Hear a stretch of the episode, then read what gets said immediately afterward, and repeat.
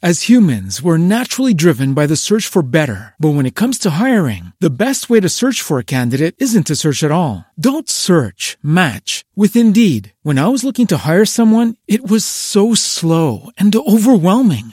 I wish I had used Indeed. If you need to hire, you need Indeed. Indeed is your matching and hiring platform with over 350 million global monthly visitors, according to Indeed data, and a matching engine that helps you find quality candidates fast. Ditch the busy work. Use Indeed for scheduling, screening, and messaging so you can connect with candidates faster. And Indeed doesn't just help you hire faster. 93% of employers agree Indeed delivers the highest quality matches compared to other job sites, according to a recent Indeed survey. And listeners of this show will get a $75 sponsored job credit to get your jobs more visibility at Indeed.com slash podcast. That's Indeed.com slash podcast. Terms and conditions apply.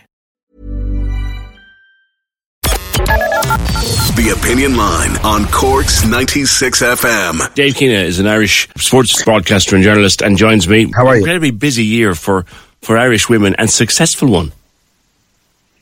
It has been immensely successful. Um, unfortunate for the rugby team, the soccer team played particularly well, but I suppose the area that I follow in particular is racing. And, Yeah. you know, Rachel Blackmore, once you talk about racing, it used to be the case of maybe somebody might mention Tony McCoy's name or Ruby Walsh, but everyone knows Rachel Blackmore. And her success over the last 12 months, maybe even two years, has just been extraordinary. And um, I the key difference with Rachel is that she, uh, I'm not saying it makes any difference in terms of the discussion that you're having, but the key component is that she competes on a, on a level basis every day, day in, day out against men.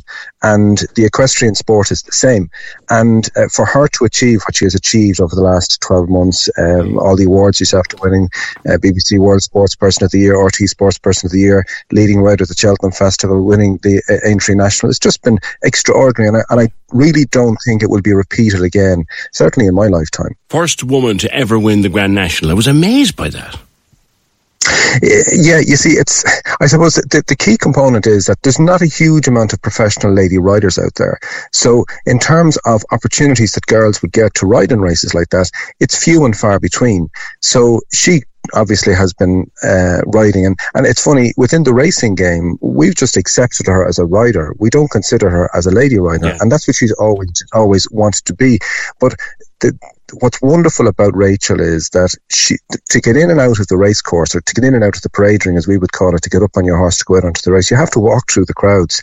And she's so humble and so nice. She was in Thurles last week before she jetted over to Manchester for the for the BBC Awards. And there was kids there wanting to get selfies with her and autographs. And it, mm. and, and I think the, the women have led the way that way. You see the soccer team they hang around looking for for kids to to get an opportunity to meet these people.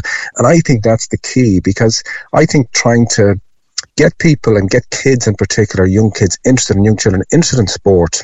Yeah. For them to be able to meet these people, it's kind of one of those kind of significant moments in their life. And it might just encourage them to get involved in sport because as we all know, with the way things are at the moment, sport is a great outlet. And to have live sport on at the moment is fantastic.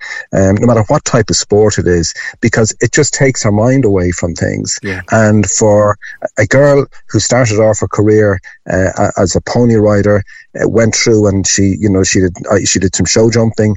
For her to go and achieve what she's achieved, and funnily enough, there was one thing that kind of twigged, and I thought it was kind of almost one of those kind of wow moments when she won the Aintree National. Ringo Starr tweeted that Rachel Blackmore had won the Aintree National. Crikey. So Crikey. even for the likes of that, like Yeah. that just gives you an idea. And I, I, I'm reasonably friendly with her, and I screenshotted her on the various parts and pockets of the world where it was a story. And it was Sydney, Japan, China, all over America, Australia, and New Zealand, and Canada. And I just sent her on a screenshot of the headlines. And I'm not suggesting that that will ever happen again. I just don't think don't think the exposure Yeah. that racing received, like she essentially was was a lifesaver for a lot of people, but in particular, uh, just the ordinariness of the lady, and she's just been a star for sport. You know, What surprised me most, I think, was the BBC award, Dave, lastly, because I think I was saying, okay, Emma Raducanu, it's got to be a slam dunk for Emma Raducanu. And then I saw Rachel Blackmore. Wow. Were you surprised by that?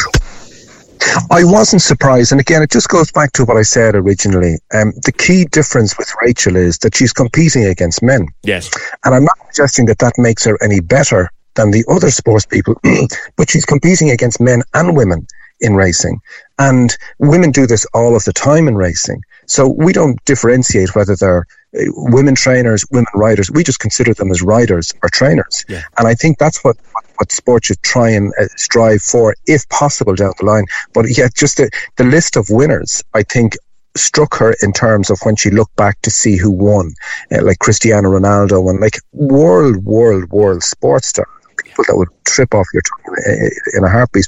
But if I could just say one thing, that if it's a possibility down the line over the next maybe couple of months, you know, let people go and, and get to the racetrack if they can. And they can actually rub shoulders with this lady. And I just think the fact that people can do that yeah. on a reasonably regular basis is wonderful. And it's wonderful for her that she comes from a great family. She's just so humble and has time for everybody. Obviously, now her time is quite important in terms of the commitments that she now has. But I just think that she's just been a great ambassador for Irish sport. Okay. Listen, Dave, thank you very much for being with us today and a good Christmas to you.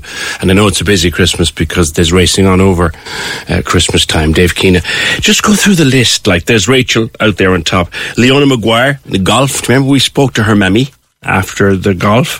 Uh, Amy Hunter in cricket, the youngest cricketer in the world, male or female to score a century in a one day international. Kellie Harrington, what can we say about Kellie? Olympic gold, boxing. Katie George Dunlevy and Eve McChrystal in cycling, double Paralympic champions. Ellen Keane in swimming. Uh, Eimear Lambe, Keogh, Fiona Murtagh, and Emily Hegarty rowing.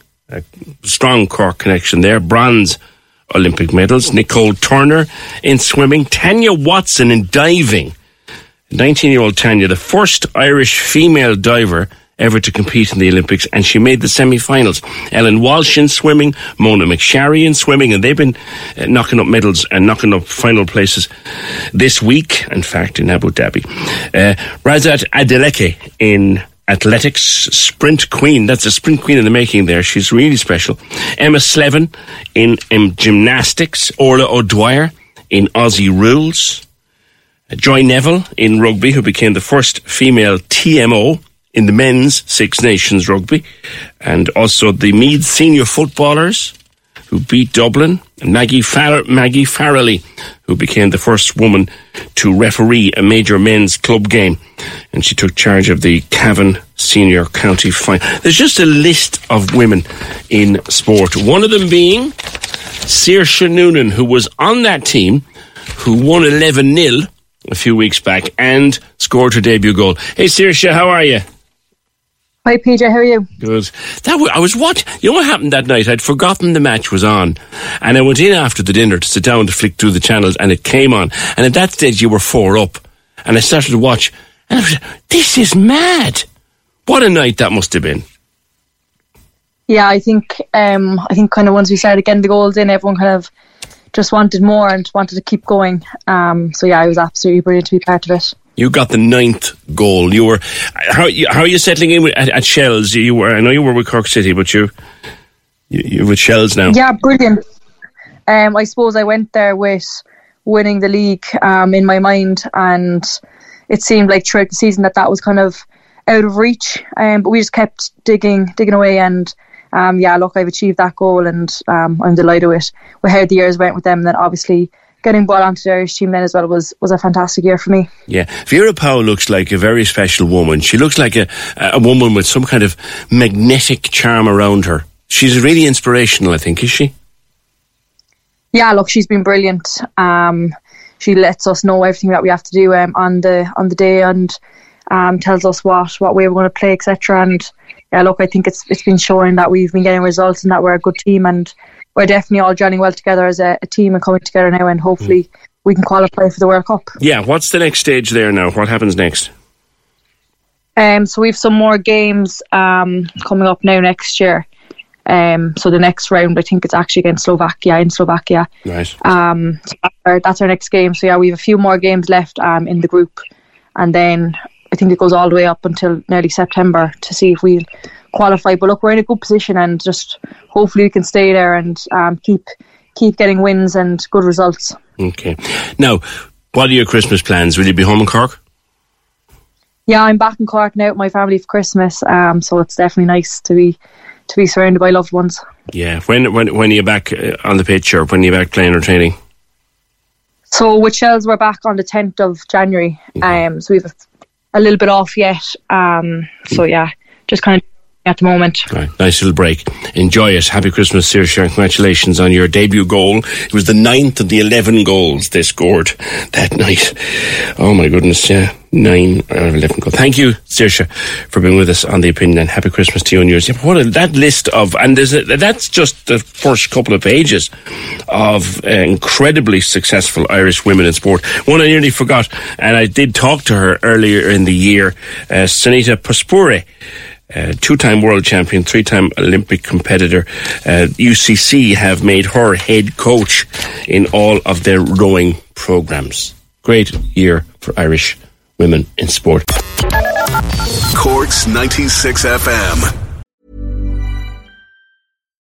As humans, we're naturally driven by the search for better. But when it comes to hiring, the best way to search for a candidate isn't to search at all. Don't search, match with Indeed. When I was looking to hire someone, it was so slow and overwhelming. I wish I had used Indeed. If you need to hire, you need Indeed. Indeed is your matching and hiring platform with over 350 million global monthly visitors, according to Indeed data, and a matching engine that helps you find quality candidates fast. Ditch the busy work. Use Indeed for scheduling, screening, and messaging so you can connect with candidates faster. And Indeed doesn't just help you hire faster. 93% of employers agree Indeed delivers the highest quality matches compared to other job sites, according to a recent Indeed survey. And listeners of this show will get a $75 sponsored job credit to get your jobs more visibility at Indeed.com slash podcast. That's Indeed.com slash podcast. Terms and conditions apply.